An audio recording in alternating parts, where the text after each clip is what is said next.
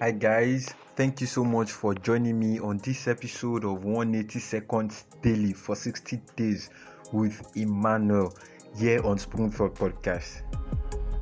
And so, once again, I'm on your dial, and yeah, today I'm talking about keep pushing. You know, I was contemplating between saying keep grinding, keep pushing, or keep going on, or keep at it. Ah, I just thought of keep pushing because there's a way keep pushing emphasizes on what I'm about to say. So basically, what I want to talk about today is about your diligence. I just want to encourage you that whatever you are doing currently, keep pushing. Be diligent, show up every day. You don't know what will keep you, what will push you into breakout, what will be your breakout season might just be caused by one thing that you do. And who knows? Most of the time, we don't know the actual day, we don't know the actual thing we will do that will cause our breakout.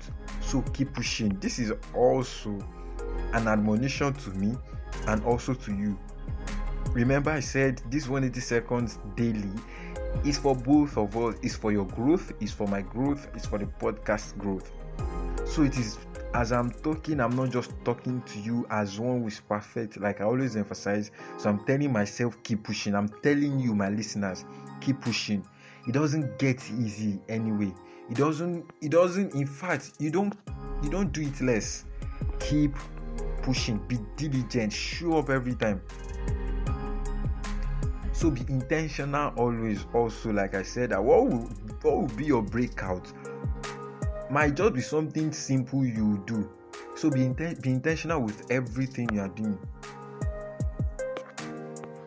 Don't stop for nothing. Don't stop for anyone. It it doesn't get easy along the way. Like I like I said, just you just just have to determine yourself that this thing I'm doing, I want to get to the end.